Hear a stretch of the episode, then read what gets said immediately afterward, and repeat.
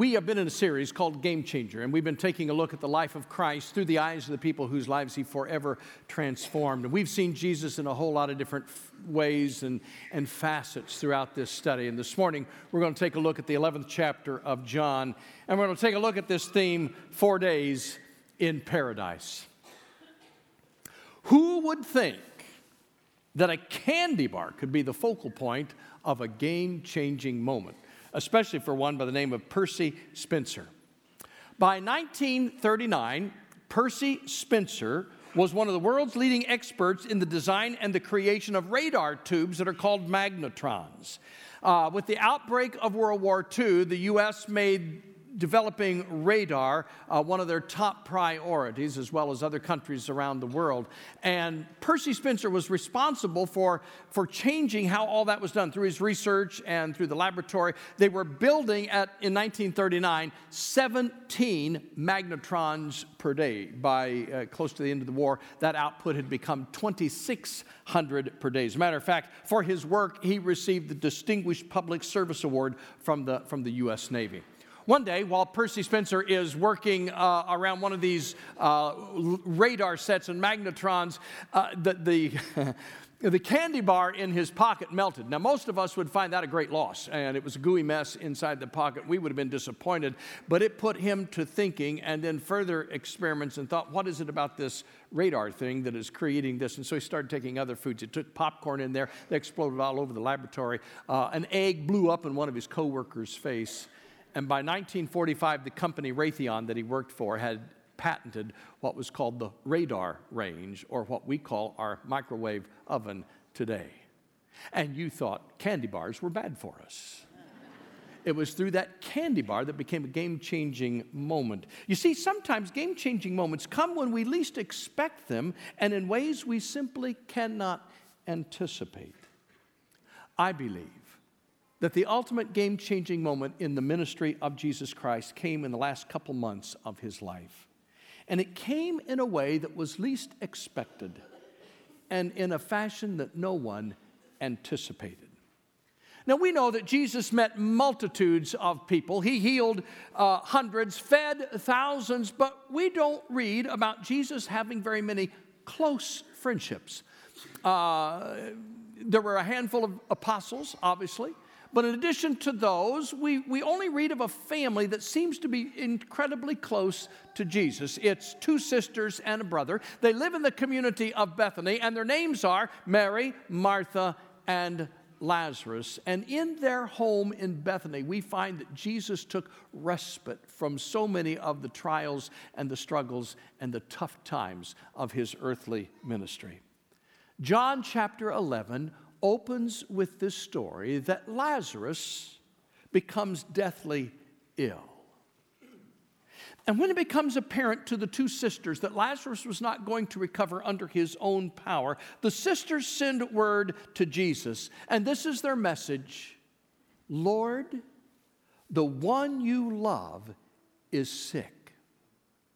Now, I, I'm impressed with the sisters. They don't say, Oh, Jesus, hurry up. Lazarus is getting close to dying. No, they simply say, Lord, the one you love is sick. They didn't even ask him to come. They just knew with his compassion and the friendship that Jesus would do something. And then down in verse 5, John writes this. He says, Now Jesus loved Martha and her sister and Lazarus. And so we know this was a strong bond, a, a friendship that, that, that was greater than most of the relationships he had in this world. Now, I know most of you, probably if you've grown up in church, you know what the story is in John chapter 11. But because familiarity oftentimes keeps us from seeing these beautiful twists and turns in the story, I'd like to ask you to, to today see if you can just separate yourself from what you already know. I, want you to pretend as if you're going through these last few days with Mary and Martha in the community of Bethany. If you can't do that, then listen as if you are hearing this story for the very first time. That with every turn of the road comes something that says, Oh, wow. Because I'm telling you, there are some really interesting things. There, there are some twists and turns of the story that are hard to explain. And the first one is simply this when Jesus got the message, he didn't go. He stayed another two days where he was on the other side of the Jordan in an area called Perea, his best friend. And he didn't go. That's, that's hard to explain. Uh, the second twist that's really interesting is the message that Jesus sent back with the, with the messenger. Now, you know, the messenger, it took two days for him to get to, from Bethany to where Jesus was, and it was going to take him two days to get back. And, and Jesus sends back this message to Mary and Martha. He says, This sickness will not end in death. No, it is for God's glory so that God's Son may be glorified through it. So the messenger leaves two days to get to Jesus, get, gets the message from Jesus, two days to get back. It's four days now. What a disappointing message this was. The, the, the, messenger gets back to Bethany and he's ready to report what Jesus said, and lo and behold, Lazarus is dead. He gives the word to Mary and Martha. They must have been confused. They must have been despondent. They must have been disheartened. How could Jesus have been so wrong? This, this is blatantly wrong. Our brother is in the tomb. And so I'm sure they tried to work around what does he mean? What does he mean? And I think what they finally concluded was that, that Jesus meant this figuratively. That, that Lazarus would be alive in heaven, don't worry. But what they took figuratively, Jesus meant literally. Now, the disciples, on the other hand, were, were pretty, pretty pleased that Jesus didn't want to go back.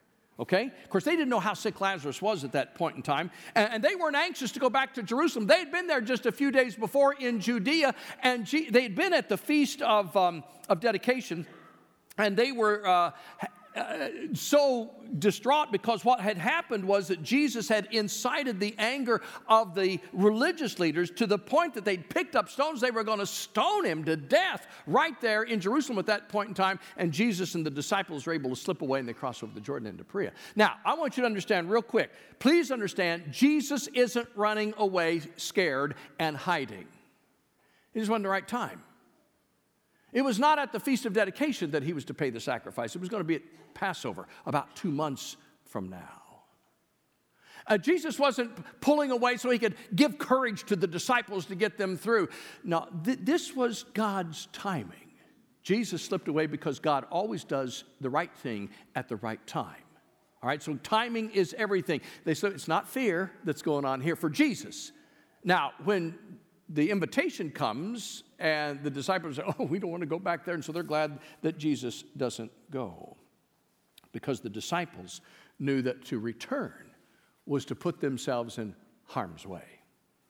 So, the, the, the, messenger leaves Jesus, goes back two days, gets back into Bethany. And about the time the messenger ends up back in Bethany, that's when Jesus turns to his disciples, much to their chagrin, and he says, Okay, it's time to go back. We're going to go back and see Lazarus. And, and he says, Lazarus is asleep, and I'm going to wake him up. And the 12 immediately begin to raise objections. They'll kill you if you go back there. They'll kill us if we go back there. And they're suddenly filled with fear and anxiety and hopelessness. And then they reason it this way say, By the way, Lord, if Lazarus is asleep, that means he's getting better. He'll be well soon. Why do you want to go wake him up?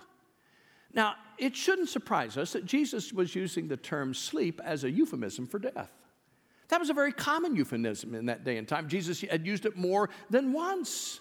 But, but the disciples, here's the irony. This time, the disciples take what Jesus said as literally, and Jesus meant it figuratively. I think they are hoping against hope. We do the same thing. We, we, we use euphemisms for death. He passed away. She's gone home. He's crossed over. And there's dozens more you could say because what we do is we try to soften the harshness of death. When's the last time you just blurted out, Oh, she's dead. He died. We, we, we just don't do that. We just, we kind of recoil at that. And, and so Jesus is, is trying to soften it for Lazarus is asleep.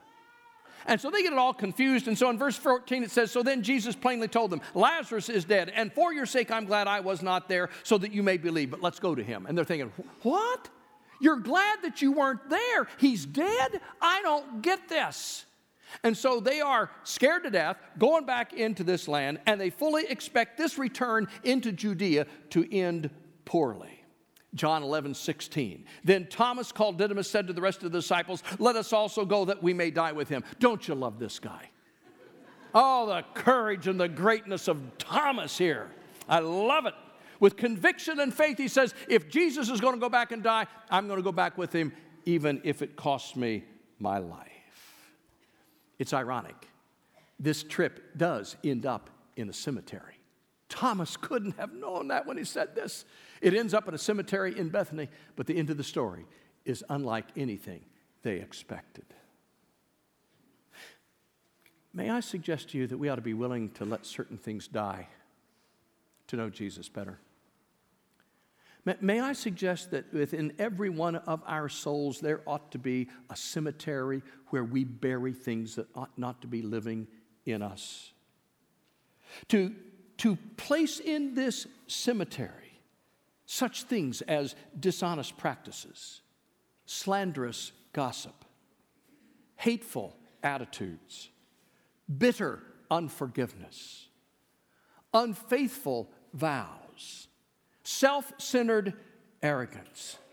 Take a stroll through the graveyard of your soul and read the tombstones. What's missing there? What graves are missing? What needs to be buried in that cemetery but is not? It is still alive in your life. What else needs to be buried so that you can live more fully in Jesus Christ?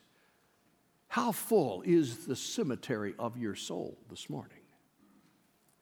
And so, with much anxiety, Jesus and the 12 began their two day journey back to Bethany. Okay, back in Bethany, Martha and Mary are juggling all kinds of emotions sorrow, confusion, deep disappointment, maybe even rejection and anger. On those days before the messenger had returned, don't you wonder how many times that they had walked to the end of the lane and scanned the horizon for the person they knew would come just at any moment. How many whispered conversations had they had with their brother Lazarus while he lay dying, saying, Hang on, brother, hang on, Jesus will come, he'll be here soon. How often did their prayers speed to heaven's throne only to remain unanswered? How many times did they cry out to God only to be met with silence? How would you have felt if you had been best friends with Jesus? And this is how he treated you. And maybe the better question is how do you feel when you scan the horizon for heaven's mercy and faithfully pray for heaven's intervention and yet it does not come? You ever feel betrayed or hurt or hopeless or even angry? Do you ever reason like this? I have lived all my life for Jesus. I have tried to follow him at every turn. I've tried to be the best person I can be. Where is he when I need him most? I can't help but believe that Mary and Martha felt that way. And when Lazarus died, folks, hope began to die with him. I know what they're thinking because they've seen the miracles, they know what Jesus has done. Oh, if Jesus arrives while Lazarus' body is still warm and in the bed, maybe he'll raise him like he did the daughter of Jairus. But Jesus doesn't come while he's still warm in the bed. And then they're thinking, but maybe if Jesus will come before we get him to the tomb, like the boy from Nain whose widowed mother was following him to the cemetery and Jesus raised him from the dead, maybe he'll raise Lazarus too. But Jesus did not come. With every passing moment, hope faded. Day one, no Jesus. Day two, no Jesus. Day three, no Jesus. There was a pervading cultural belief at that time, folks. It, it, was believed in the Jewish community, it may been believed in other places. The cultural belief was this that when a person died, their soul, their spirit hovered near the dead body for three days just to make sure that something wasn't going to happen to bring him back. And when the decay really began to set in on the, set in on the third day, the soul went home to God and all hope died. On day three, no Jesus. On their third day after Lazarus' death, died, Mary and Martha, their hope died as well. The messenger, you, I, I just know the messenger who came back with this word from Jesus Christ must have concluded Jesus' words are not true, period. Mary and Martha must have concluded he's not coming back when we need him the most, period. Thomas and the disciples must have concluded we're going to die with him on this trip, period. But I'm telling you this morning never put a period where God places a comma. They weren't at the end of the story yet. When you cannot see beyond the moment, it may appear that there is a period in your life story, but I'm telling you that God is the God of the comma when you cannot see what tomorrow holds. Don't put a period where He places a comma. So I'll ask you this morning where are the periods in your life? I'll never find another job, period. I'll never get married, period. We'll never be able to have children, period. I just don't fit in at work, period. I can't go on without the one I just buried, period. Never, never put a period where God has placed a comma. Your story isn't over yet. By the time Jesus arrives in Bethany, Lazarus has spent four days in paradise. And when word reached the house that Jesus was on the way, Martha hurries out the lane down the road to meet him. And this is what we read in John uh, chapter 11, verse 21. Lord, Martha said to Jesus, If you had been here, my brother would not have died. Now, I can only speculate, folks, on her tone, but I suspect her tone was a mixture of disappointment and mild anger. If, Lord, if you had been here, can, can't you see the brokenness, the hurt, the anxiety in her heart? And then her words soften. But I know that even now God will give you whatever you ask. And Jesus said to her, Your brother will rise again. Martha answered, Oh, I know, I, I know he will rise again in the resurrection at the last day. You see, I think she's thinking back. Those were your words that you sent. We interpreted them that way that he'll rise again in the resurrection, that he's in heaven right now with the Lord. Jesus said to her, I am the resurrection and the life. He who believes in me will live even though he dies. And whoever lives and believes in me will never die. Martha, do you believe this? Yes, Lord, she said, I believe that you are the Christ, the Son of God, who was to come into this world. At first, Martha thinks Jesus is simply expressing sympathy. But it's not sympathy here. He's giving her hope. He's rebuilding her trust. The word resurrection from the ancient language is the word anastasis, literally, which means to stand up again, to get back up after you fall down. We get the beautiful name Anastasia from Anastasis, and it means one who is hoping in the resurrection.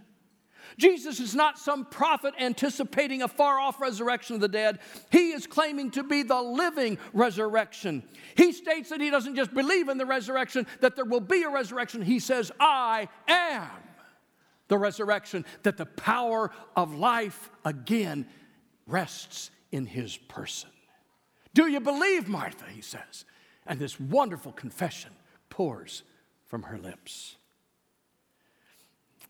John writes on and after she had said this, she went back and called her sister Mary aside. The teacher is here, she said, and he's asking for you. And when Mary reached the place where Jesus was and saw him, she fell at his feet and she said, Lord, if you had been here, my brother would not have died. The exact same words. Don't you know they had been saying that for the last four days? Oh, if Jesus had just come. But if Martha spoke her words to Jesus' face, Mary cries them at his feet. Three times we meet Mary in the New Testament, and she's always at the feet of Jesus. The first time she is sitting and listening at the feet of Jesus. Here on the road, she is crying at his feet. And in just a short time, they're going to have a celebration feast for Lazarus. And at that particular feast, she worships at the feet of Jesus and anoints his feet with expensive perfume and tears. Notice the response. Martha's moment with him appeals to his reason, but Mary's moment touches his heart. In all of our study of the life of Christ, we have never seen such emotion in him as we see in this moment. In verse 35 or 33, it says, When Jesus saw her weeping, and the Jews who had come along with her also weeping, he was deeply moved in spirit and troubled. Where have you laid him? He asked. Come and see, Lord, they said, they replied. And then it says, Jesus. We miss, we miss so much in our English translation. The text here, he was deeply moved in spirit and troubled, is so powerful. The first word has more to do with anger than it does with sorrow. It literally means to snort like a horse. When a horse snorts and paws at the dirt, it means he is worked up, he is angry, he is ready to attack. The second word means agitated like a storm tossed sea. This is not Jesus in sorrow. This is Jesus in anger. He is angry at death and he is angry at Satan, whose deceitful cunning continued to ravage the lives of the people he loved so dearly. He is on the attack against our enemy. As he approaches the tomb of Lazarus, his emotions stumble again. He weeps. The shortest verse in the Bible is long on compassion. Could it be? Could it be that what he saw reflected in this garden tomb was a graphic reminder of what was lost in the very first garden. And could it be it was a dreadful vision of the cold, dark garden tomb he would have to enter to reclaim what sin had destroyed? There he stood, the resurrection and the life, weeping, tears streaming down his face. God was crying can any picture be more assuring to us in our weak moments? Ken Gire writes, he says, What an incredible Savior, weeping not just for us in our sin, but with us in our suffering. It is remarkable that our plight could trouble his spirit, that our pain could summon his tears. Don't miss that moment. He gathers his composure. No longer does his voice falter. There is power in his voice. Take away the stone, Jesus said. Martha, oh, Lord, no, he's been dead for four days. The smell. They surely thought he must have wanted to go in and see the body, but Jesus did not enter the tomb. And he speaks next with a voice of defiance Did I not tell you that if you believed, you would see the glory of God? And then Jesus prays to the Father. It is not a prayer of permission, it is a prayer of affirmation for what was about to happen. This prayer confirms that Jesus is God in the flesh in the silence of that moment, I think all of creation suddenly comes to a standstill. I think you could have heard a pin drop in the dust outside of the tomb of Bethany. And there stands Jesus, the open tomb, everybody wondering what in the world he was going to say. And then suddenly, in a loud voice, the voice of the creator of life himself Lazarus, come out. And you hear the sound from inside the dark tomb. If there is a humorous moment in this whole scenario, it is now. Because Lazarus has been buried and wrapped with strips of linen all the way up. He's probably got about 75 pounds of spices and ointments all over him over these last few days. And the only way he could come out would be like this. Some historians said he hopped out. I mean, you know, and everybody is in stunned disbelief to the point that Jesus says, well, Don't just stand there. Take these things off of him. Let him breathe. Let him move. They are overwhelmed. Oh my goodness. What a game changing moment. The professional mourners are now out of work. The robes of sorrow give way to party clothes. The celebration begins because not even the decay and stench of death is too strong, too great for Jesus to overcome. I so wish we knew what the conversation was that night in the household. Can't you hear Martha and Mary saying, Oh, Lazarus, Lazarus, tell us, what's it like four days in paradise? We don't have a word, not one word in the scripture of what Lazarus experienced in those four days. Actually, if there's a loser in the story, it is Lazarus. I mean, stop think about it. He'd he was home in heaven. He, uh, he had it all. Four days in paradise, and he has to come back here, and he has to die all over again. This was not an ultimate resurrection. This was to show that Jesus has power over everything. Lazarus has to die again. And you say, oh, what does all this mean for me? Oh, please remember these. Remember that God is at work in your life for the greater good, even when silence is the response of heaven to your prayers. When you think God does not answer, no, He is still at work in your life. And remember, His tears at the tomb of Lazarus are proof of His compassion for you at every moment of your life. And remember, the only way you're going to get out of this world alive is if you know personally the great I am the life and the resurrection. And remember, if he can raise the dead, he and he alone is the Savior. You cannot walk away from this moment, folks, indifferent. This is a game changing moment. This is the dividing line. If Jesus did not raise Lazarus from the dead, then everything else is a hoax and a lie, and we might as well close the doors, sell the building, go home, and live the rest of our lives in hopelessness. But if he did, if he did take this man who was dead for four days and raise him back to life, then there is nothing he can't do, and everything he said is true, and he and he alone is the Savior of all humanity. And you cannot say, well, it's a nice story, and then go on indifferently. You can't do it. This is a dividing line for you, and you've got to decide who is this game changing Jesus. What do you believe about him? You see, let, let, let me wind it up. Living by faith is always easy when you know the rest of the story. Twice this week, in two different settings, I've heard the same quote from Soren Kierkegaard Life must be lived forward, but it can only be understood looking back. You see, whenever I read the 11th chapter of John, I find myself saying, Oh, be patient, Martha. Hang on, Mary. Everything is going to be just fine, just fine. Just wait till the end of the story. But you see, you and I cannot see beyond the moment. And when we cannot see, the grief can be overwhelming. You see, Jesus could have hurried to Bethany. He could have healed Lazarus before he got off of his cot. He could have saved Lazarus four days in paradise and Mary and Martha, all this grief and the disciples' fear. But how great of a loser would we be had he not done it this way? we, for the last 2,000 years, would have missed the greatest moment in his life, and we would have missed those terrific words I am the resurrection and the life. He who lives and believes in me will never die. Our gain came at the loss of Lazarus, his expense. But I'm here to tell you this morning if all I ever knew about Jesus Christ was what I read in John chapter 11, it would be enough It'd be enough for me to glimpse his unconquerable power, to feel the depth of his unquenchable compassion, to hear the words of eternal hope. He is the one who will eventually raise my lifeless body. He is the only one who will save my lost and worthless soul.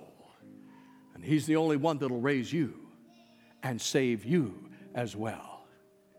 And what and once and for all, once and for all, he shattered for all time that hope dies on the third day.